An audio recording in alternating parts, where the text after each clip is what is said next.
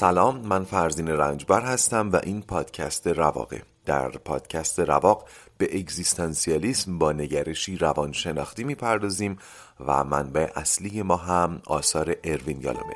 در سری اول این پادکست سراغ کتاب رواندرمانی اگزیستانسیال میریم.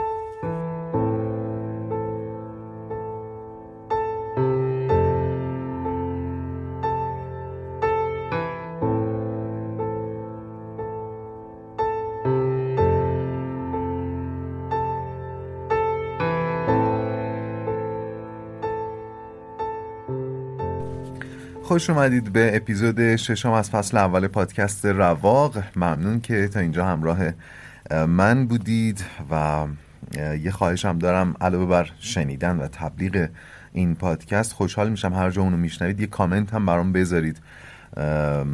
باعث انرژی گرفتن من میشه. بریم سراغ اپیزود ششم. در اپیزود قبل راجع به خورد مرگ صحبت کردیم و گفتم ما استراب مرگ رو در پدیده هایی که گاه کمی و گاه اصلا شباهتی با مرگ ندارن هم می‌بینیم.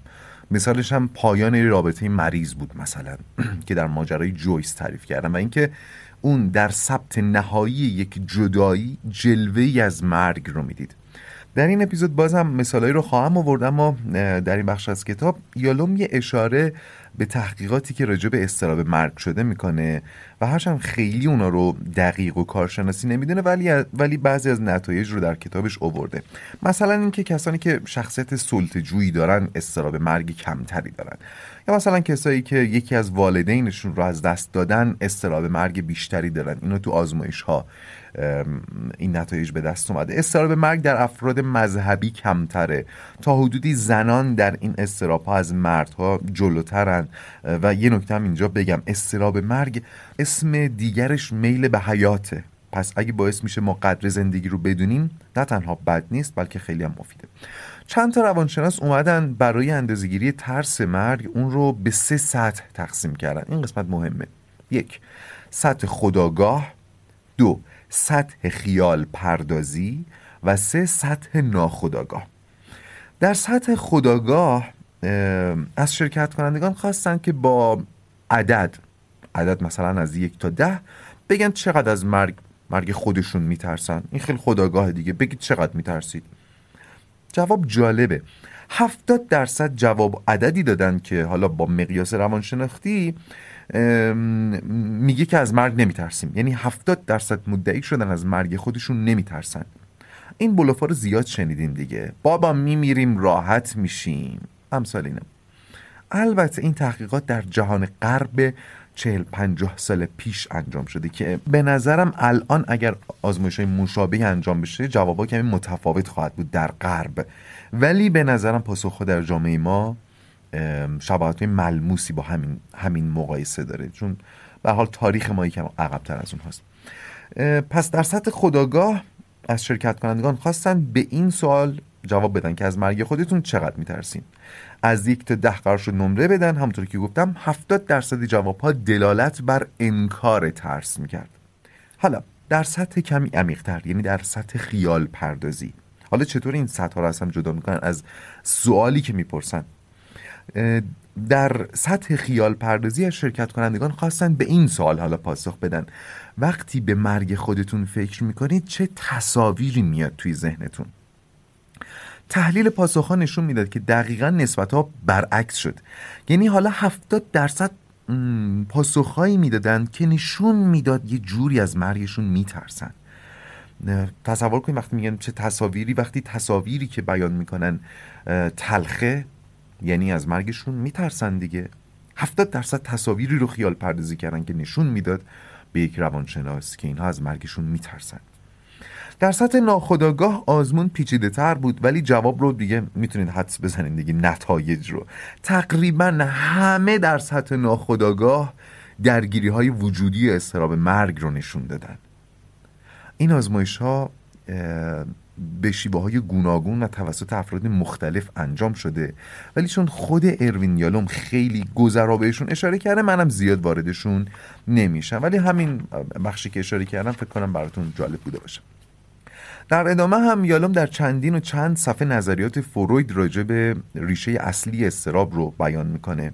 خب نظریات فروید رو به عنوان پدر علم روانکاوی نمیشه در کتابی که نام روان درمانی رو گدک می‌کشه نیاورد. هرچند یالوم از اساس با فروید مخالفه و میگه فروید به شکل تعجب آوری اصلا استراب مرگ رو نادیده گرفته. گفتم دیگه در اینکه ریشه بیشتر روان نجندی ها و روان پریشی ها استرابه استرابه استرابی که بدل به ترس شده تو این همه روانکاوا اتفاق نظر داره.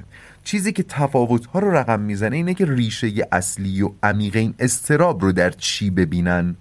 فروید و فرویدیان ها ریشه اصلی استراب رو در دو چیز می‌دیدن.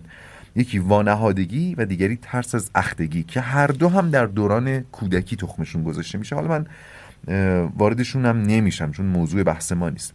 ولی در روانکاوی اگزیستانسیال ریشه همه استراب رو در چی می‌دونن؟ در چهار ترس یا استراب بنیادین. مرگ، تنهایی، پوچی و آزادی که ما فعلا داریم به مرگ می‌پردازیم که اصلی ترین اونها هم هست. خب یالام در کتاب روان درمانی اگزیستانسیال چند صفحه رو به توضیح فعالیت فروید اختصاص میده و اینکه چرا به مرگ اونطور که باید نپرداخته. ما اینجا رو درز می‌گیریم. میایم سراغ فصل سوم. مفهوم مرگ برای کودکان.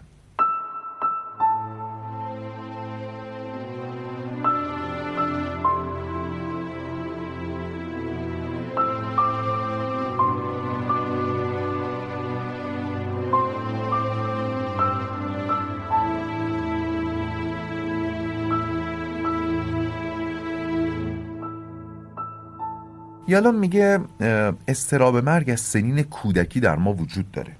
به این معتقده یالوم ولی براش عجیبه که چرا تحقیقات زیادی روش صورت نگرفته در حالی که رشته روانشناسی کودک منابع بسیار غنی و پرباری داره دیگه. خیلی راجبش نوشتن ولی کمتر کسی راجب مرگاگاهی در کودکان کتاب نوشته. یالا میگه مرگ در ذهن کودکان عمیق ریشه داره و معمای بزرگی محسوب میشه و در سنین پایین تر از اونچه که ما فکر می‌کنیم حتی سراغشون میاد. یعنی حتی یه جایی صحبت از شش ماهگی میشه. و حالا تو اون سن جلوتر بهش اشاره می‌کنم ولی دو سال و نیم سه سال اینا حتی نمونه از بچه های دو سال و نیم سه سال نمونه اوورده سازوکار دفاعی کودکان در مقابل ترس از مرگ از یه سری مراحل متوالی و منظم عبور می‌کنه و همگی بر یک پایه استوارن.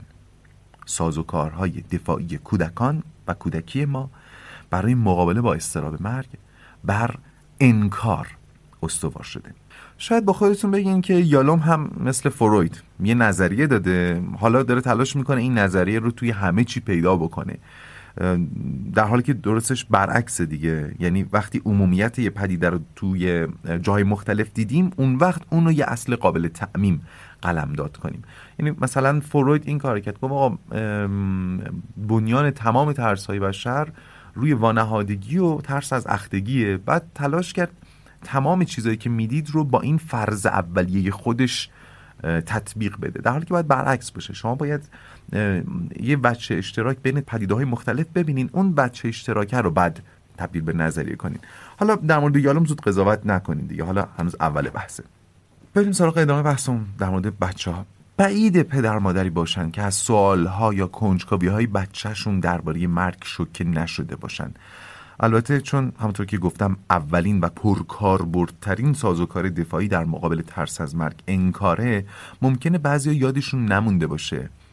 یعنی خود پدر مادرها هم سوال جوابای بچه هاشون رو انکار کردن در گذر زمان. ولی برای خود من که بچه ها رو خیلی دوست دارم و خیلی باهاشون همبازی میشم نقل خاطره های این بخش از کتاب یالوم کاملا برام ملموسه. بذارین این بخش از این گزارش کوتاه و متعدد رو از روی کتاب براتون بخونم اصلا. مثلا یه بچه به مادرش میگه که حیوونا هم میمیرن. مادرش میگه بله حیوونا هم میمیرن. هر چیزی که زنده است یه روزی میمیره. کودک من نمی‌خوام بمیرم. من باید بیشتر از همه عمر کنم. مادر نباید هم بمیری. می‌تونی تا ابد زنده باشی. یا در جای دیگه یه دکتر با یه بچه صحبت کرده. بچه دیشب یه زنبور مرده پیدا کردم. دکتر معلوم بود مرده؟ بچه کشته بودنش. یکی پاشو گذاشته بود روش. اونم مرده بود. دکتر. همونجور که آدما میمیرن بچه. اونا میمیرن ولی نه مثل آدما. اصلا شبیه آدما نبود. دکتر فرقشون چیه؟ بچه. آدما میمیرن زنبورا هم میمیرن. ولی آدما رو تو زمین می‌ذارن و این خوب نیست. دکتر یعنی چی خوب نیست؟ بچه. زنبوره بعد از یه عالمه وقت زنده میشه ولی آدمه نه. دلم نمی‌خواد راجبش حرف بزنم. دکتر چرا؟ چون دو تا پدر بزرگ زنده دارم. دکتر. دو تا؟ نه یکی. اون یکی چی شده؟ خیلی وقت پیش مرده صد سال قبل. دکتر تو هم زیاد عمر می‌کنی؟ بله صد سال. دکتر بعدش چی میشه؟ بچه شاید بمیرم. دکتر همه آدما میمیرن. بچه آره منم مجبورم. دکتر چه ناراحت کننده بچه به هر حال مجبورم دیگه. دکتر مجبوری؟ بله بابام هم میمیره. ناراحت کننده است. دکتر چرا اونم میمیره؟ فکرشو نکن. دکتر انگار دلت نمی‌خواد راجبش حرف بزنیم نه حالا می‌خوام برم پیش مامانم. باشه الان می‌برم پیش مامانت. من می‌دونم مرده کجان. تو قبرستون. پدر بزرگ پیرم مرده. نمی‌تونه بیاد بیرون. دکتر یعنی از جایی که دفنش کردن نمی‌تونه بیاد بیرون؟ بچه نمی‌تونه بیاد بیرون دیگه. هیچ وقت. منم مثال اینطوری دیدم. دختر دایی وسط بازی پرسر صدایی که با هم داشتیم یهو ساکت شد و گفت مادر بزرگ چون پیر شد مرد. من انقدر شوکه شدم که نتونستم جواب بدم. دوباره پرسید منم میمیرم؟ پیر میشم؟ من خب بازم ساکت بودم اصلا شوکه شده بودم. گفت من نمی‌خوام پیر شم نمی‌خوام بمیرم. بعد دوباره انگار که جن از تنش بیرون رفته باشه دوباره به بازی ادامه داد.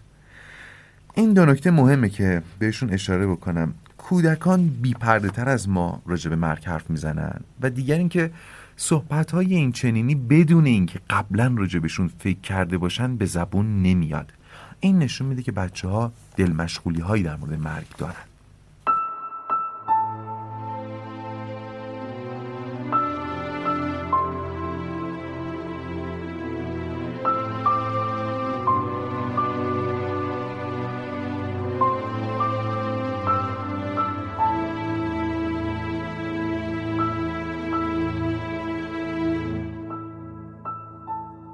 یالام در ادامه میگه که در هر صورت ما نمی‌تونیم کندوکاو زیادی در موضوع ترس کودکان از مرگ بکنیم.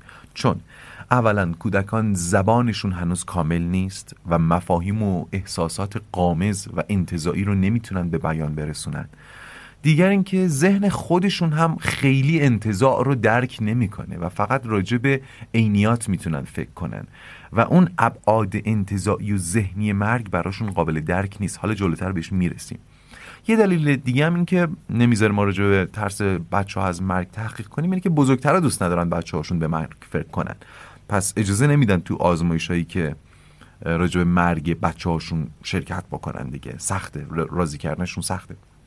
حالا تو همون آزمایش های معدودی که انجام شده توی یه آزمایش اومدن هم از مادرها هم از بچه هاشون راجع به ترسای بچه ها پرسیدن. ترسایی مثل ترس از امتحان، ترس از دعوا، قهر کردن و چند ترس مرتبط با مرگم اون لابلای اینا گنجوندن طوری که کسی شک نکنه پدر مادر رو نفهمن.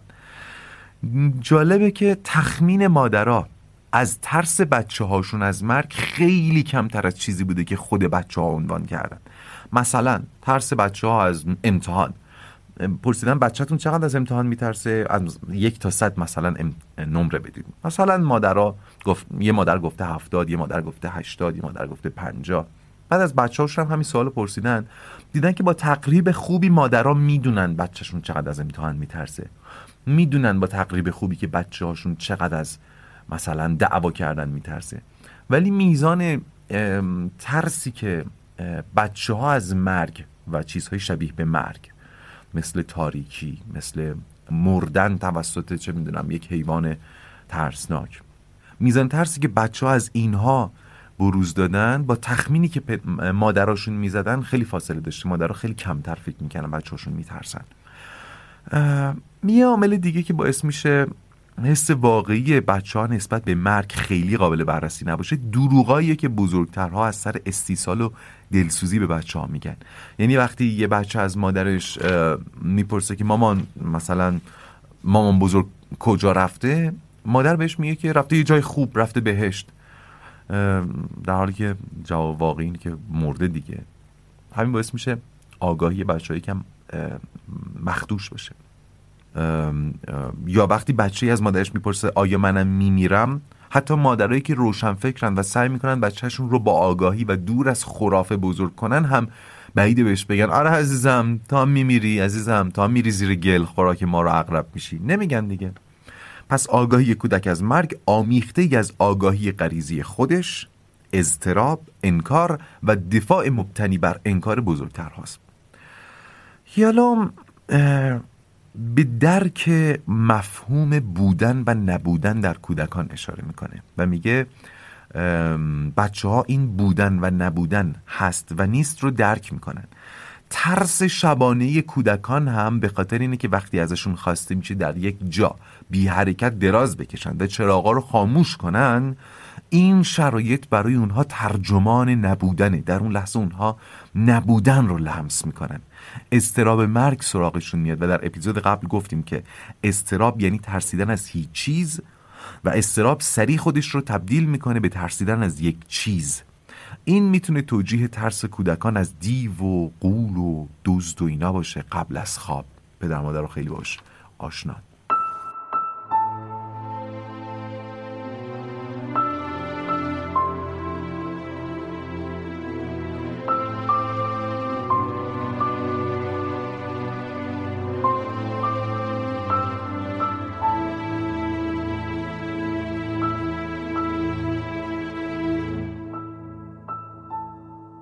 اشاره جالب دیگه هم به بازی مرده بازی می‌کنه یالوم تو این کتاب و بازی پرت کردن چیزای ثابت در سنین پایین در سنین کمتر.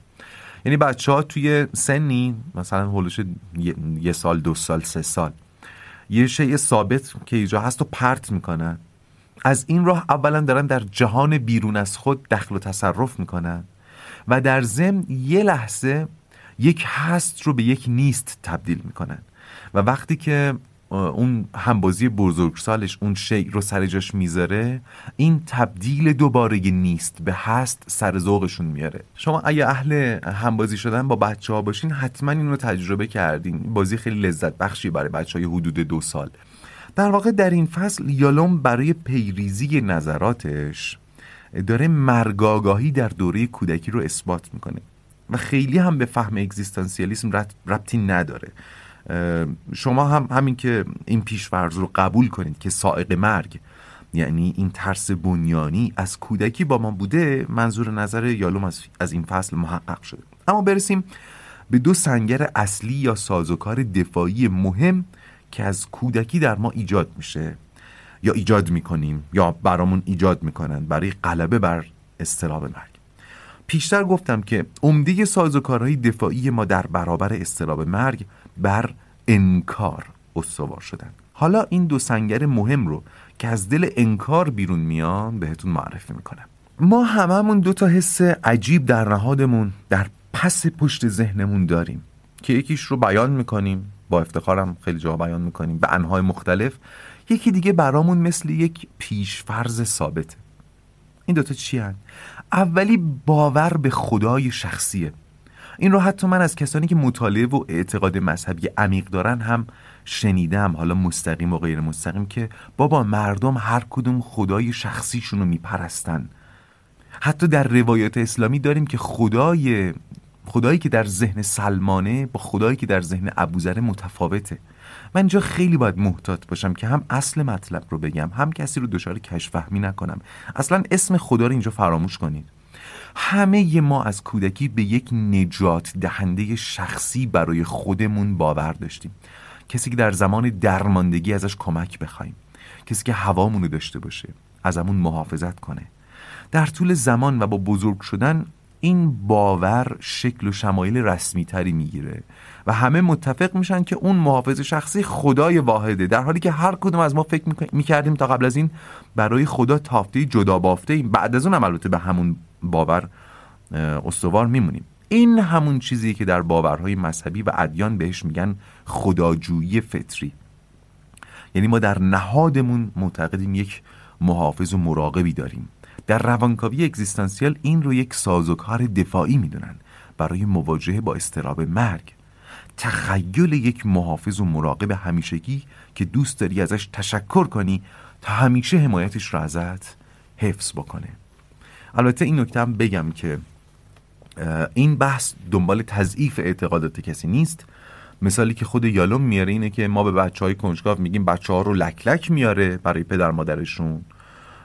بعدا بچه ها می‌فهمن که نه اینطور نیست. ولی خب کسی منکر وجود لک لک که نشده که. فقط تعاریف کمی تغییر می‌کنه. این قسمتی که داشتم براتون می‌گفتم یاد اون مسابقه معروف معادلی کلی افتادم. وقتی که مسابقه مسابقه کننده ازش می‌پرسه آیا بادیگارد داری؟ محمد کلی در جوابش حالا یه شوخی می‌کنه. بعد میگه که بله من بادیگارد دارم. کسی که همیشه و همه جا مراقب منه. Do you, do you have a bodyguard? Do you have... You don't? I have one bodyguard.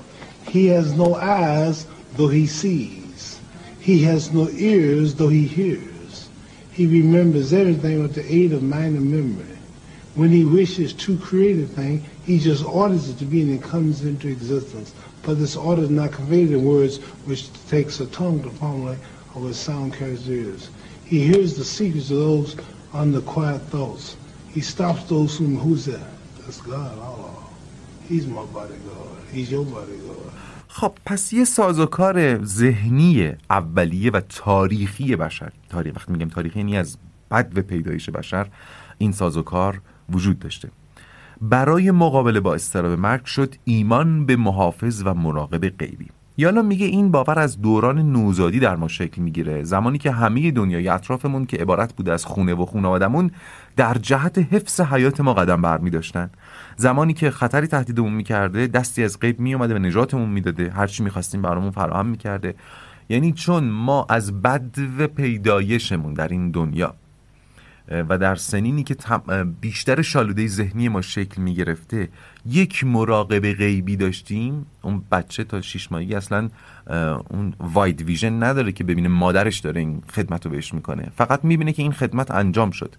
فقط می‌بینه که از خطر رهانیده شد. این رو یالا میگه که در پس پشت ذهنش حمله بر یک خدای مراقب می‌کنه. یک مراقب همیشگی. بریم سراغ سازوکار بعدی. سازوکار بعدی خود استثناء پنداریه. فکر کنم اصلا اسمش گویاستی یه مثال خیلی سادهش اینه. همه ما فکر می‌کنیم اگه روزی جنگ بشه ما نمیمیریم. تصورمون از جنگ دیدن جنازه دیگران و خانه های خراب شده است در حالی که بمب وقتی فرود میاد هیچ فرق بین آدم قائل نیست. و خدای من و شما و اون جنازه هم که سرد و بی حرکت یه گوش افتاده به تعبیر مذهب یکیه. ولی باز ما فکر نمی کنیم که اگر جنگ بشه ما هم یکی از اون جنازه هایی هستیم که دارن نگامون می‌کنن. فکر می‌کنیم ماییم که بالا سر جنازه های دیگه واسطادیم فکر می‌کنیم وقتی جنگ بشه گلوله به ما نمی‌خوره. من اینو یادم بچه بودیم یه بار تو کوچه نشسته بودیم گپ می‌زنیم با بچه ها صحبت جنگ شد و به جنگ رفتن اینا. همون موقع من تو عالم بچگی متوجه شدم که همه دوستان فکر می‌کنن اگر برن جنگ زنده برمیگردن. خلاصه یا مثلا در مورد زلزله فکر می‌کنیم اگر زلزله بیاد ما زیر آوار نمیمونیم. اگه سیل بیاد ما سیل ما رو نمی‌بره. وقتی می‌فهمیم یه دست سیل مردن تعجب می‌کنیم میگیم که آ چجوری مردن؟ چرا مثلا مراقب خودشون نبودن؟ در حالی که سیل میاد و می‌بره دیگه. یعنی در واقع بودن و نبودن ما در این دنیا هیچ چیزی اضافه یا کم نمی‌کنه به این دنیا. واقعیت اینه. ولی ما خودمون رو مرکز جهان می‌دونیم. میگن فرض کنین تو آشپزخونه نشستین دارین غذا می‌خورین تلویزیون هم روشنه داره اخبار پخش می‌کنه صداش قطعه. یهو یه تصویری نشون میده که یه ساختمون میریزه روی یه عده آدم. شما یه لحظه این صحنه رو می‌بینید بعد به خوردن غذا ادامه می‌دید. خب؟ در واقع شما توی همون لحظه شاهد نیست شدن آدمهایی بودین که مثل شما فکر می‌کردن. فکر می‌کردن اگه ساختمونی جای فرو بریزه روی سر اونا نخواهد ریخت. ولی ما به صورت ناخداگاه مسلط شدیم به این باور استثنایی بودن تا بر استراب مرگ غلبه کنیم.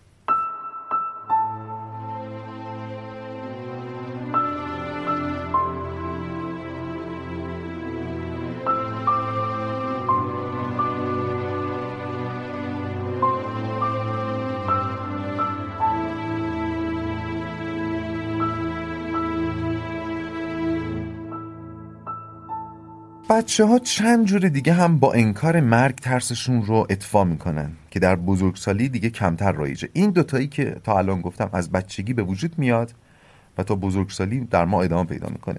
ولی این چندتایی دیگه در بزرگسالی دیگه اینطور نیست. مثلا ایمان به اینکه بچه ها نمیمیرن. مرگ برای پیراس یا اینکه مرگ حتما باید بعد از یک اتفاق خاصی باشه. مثلا چاقو خوردن. یعنی تا چاقو نخوریم نمیمیریم. یا حتی تجسم بخشیدن به مرگ این خیلی جالبه. بچه ها به مرگ تجسم میدن. اون رو شبیه لولو خورخوره شبیه اسکلت شبیه اینا تصورش می‌کنن تا از این راه بر ترس از مرگ غلبه کنن. این داخل خودش یکم تناقض داره دیگه. توجه کنین. نکته جالبش اینه که کودک تو این سازوکار دفاعی مرگ رو از یک امر انتظاعی و خیالی که قاعدتا سالها باید باش فاصله داشته باشه یا می‌تونه سالها باش فاصله داشته باشه تبدیل می‌کنه به چیزی که هر شب می‌تونه بیاد توی اتاقش و اتفاقا چهره خیلی ترسناکی هم داره. این به نظر عقلانی نمیاد دیگه. ولی این دقیقا همون روند تبدیل هیچ چیز به یک چیزه. بچه می‌خواد از یک چیز عینی بترسه ولی به جاش با این باور کنار نیاد که بذر مرگ درونش وجود داره و در حال رشده. یه راهکار دیگه برای غلبه بر استراب مرگ بین کودکان تمسخر مرگه. خوندن شعرهایی که توش مرگ رو یه چیز ساده تصور می‌کنن. یا ما تو کارتون ها و انیمیشن ها می‌بینیم که مثلا تام و جری تام از چرخ گوش رد میشه بعد دوباره زنده میشه. اینا در واقع ساده انگاری و تمسخر و خندیدن به مرگ. جالبه که استراب مرگ در کودکان پسر بیشتره و یالوم از قول یه همکارش میگه احتمالا چون دخترها از نقش زیست شناختیشون در آفرینندگی و زادآوری آگاهی دارن کمی التیام غریزی دارن با خودشون. بزنین دوباره حالا که اینقدر از بچه ها گفتیم یه ذره دیگه از صحبت بچه ها رو با هم بخونیم. یه بچه چهار, هشت، چهار سال هشت ماهه میگه که مرده نمی‌تونه حرکت کنه چون توی تابوته. وقتی ازش می‌پرسن اگه توی, توی تابوت نبود می‌تونست حرکت کنه میگه می‌تونه آب و غذا فقط بخوره. یه بچه پنج سال و ده ماهه در مورد مرده میگه چشماش بسته است دراز کشیده پس مرده. هر کاری هم باش بکنی یک کلمه هم حرف نمی‌زنه. ازش پرسیدن ده سال بعد چی؟ ده سال بعد هم همون شکلیه.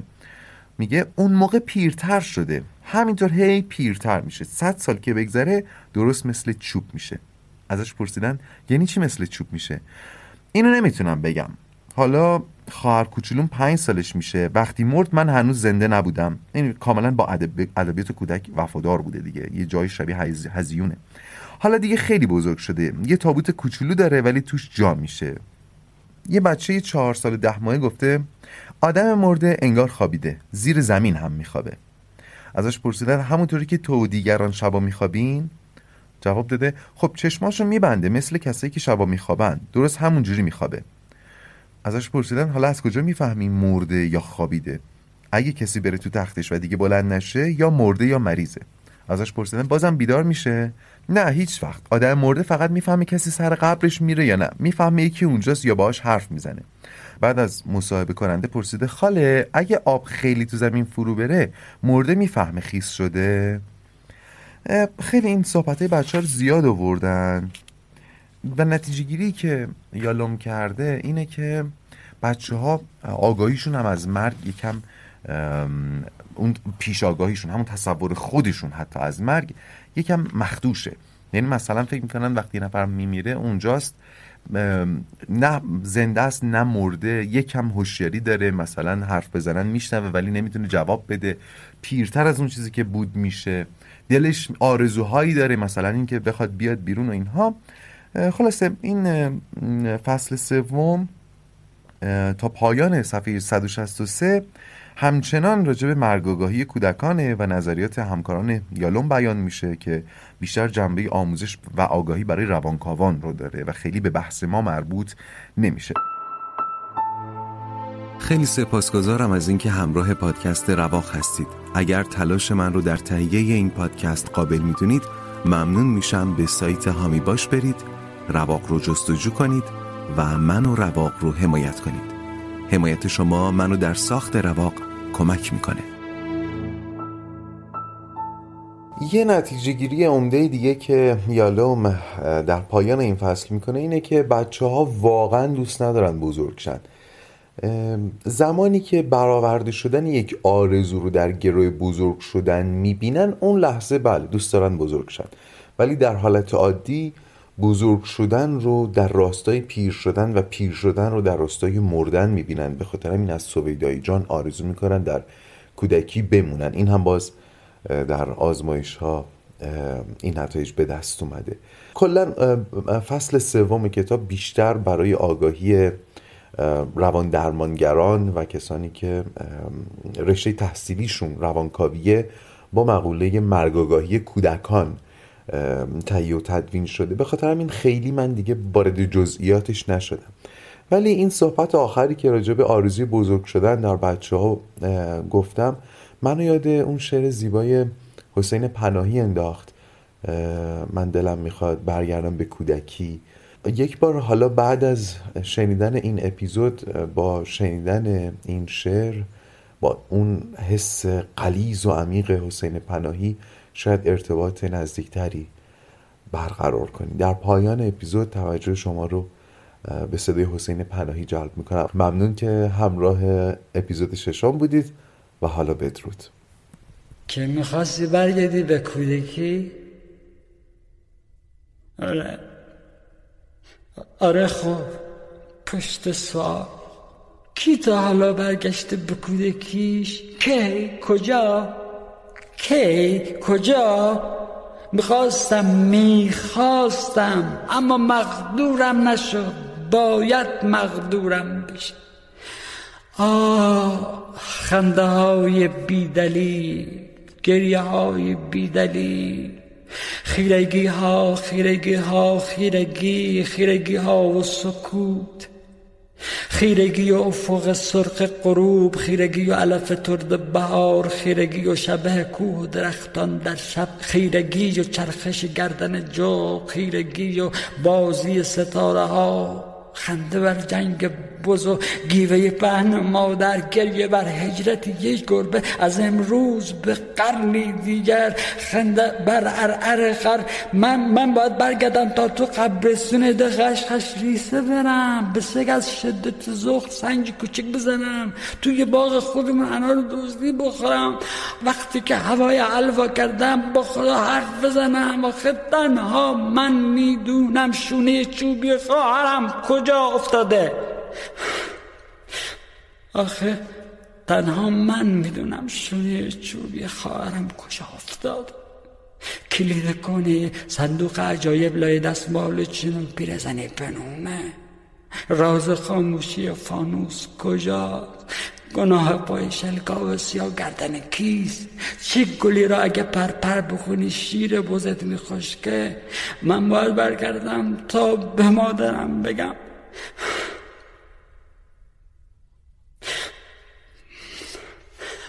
من بودم شب اینجا زهری خوردم من بودم من بودم کن شب برنج سهری تو خوردم. تا به بابام بگم باشو باشو نمی‌خواد کولم کنی گندوما رو تو ببر. من به دنبالت میام. قول که نشینم خونه بسازم با ریگ دنبال مارمورکا نه نرم تا اون بر کو. من می‌خوام برگردم به کودکی.